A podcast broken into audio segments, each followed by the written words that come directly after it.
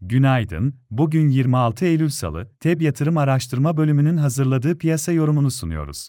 Küresel piyasalar üzerinde Fed'in faizinin beklenenden uzun süre yüksek tutabileceği endişelerinin olumsuz etkileri sürüyor. Ayrıca Çin'de gayrimenkul sektörüne ilişkin gelen olumsuz haberler, Evergrande'nin kredi geri ödemelerinde yaşanan sıkıntılar da borsalarda satışlara neden oluyor.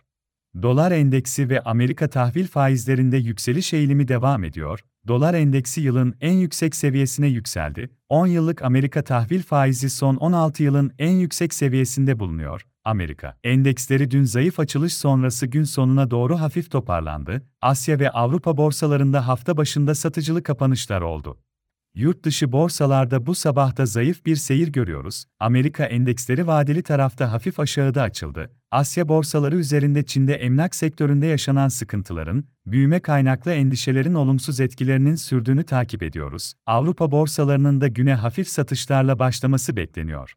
Amerika'da bugün konut sektörüne ilişkin veriler ile tüketici güven endeksi takip edilecek. Perşembe günü Fed Başkanı Powell'ın konuşması bulunuyor. İçeride bugün önemli bir veri akışı bulunmuyor. Borsa İstanbul'da ise yeni haftaya pozitif başlangıç yaşandı. BIST endeksi günü %3.30 yükselişte tamamladı. Borsa İstanbul'da perşembe gününden beri yeni bir momentum kazanan yukarı eğilimin bugün de korunmasını öngörüyoruz.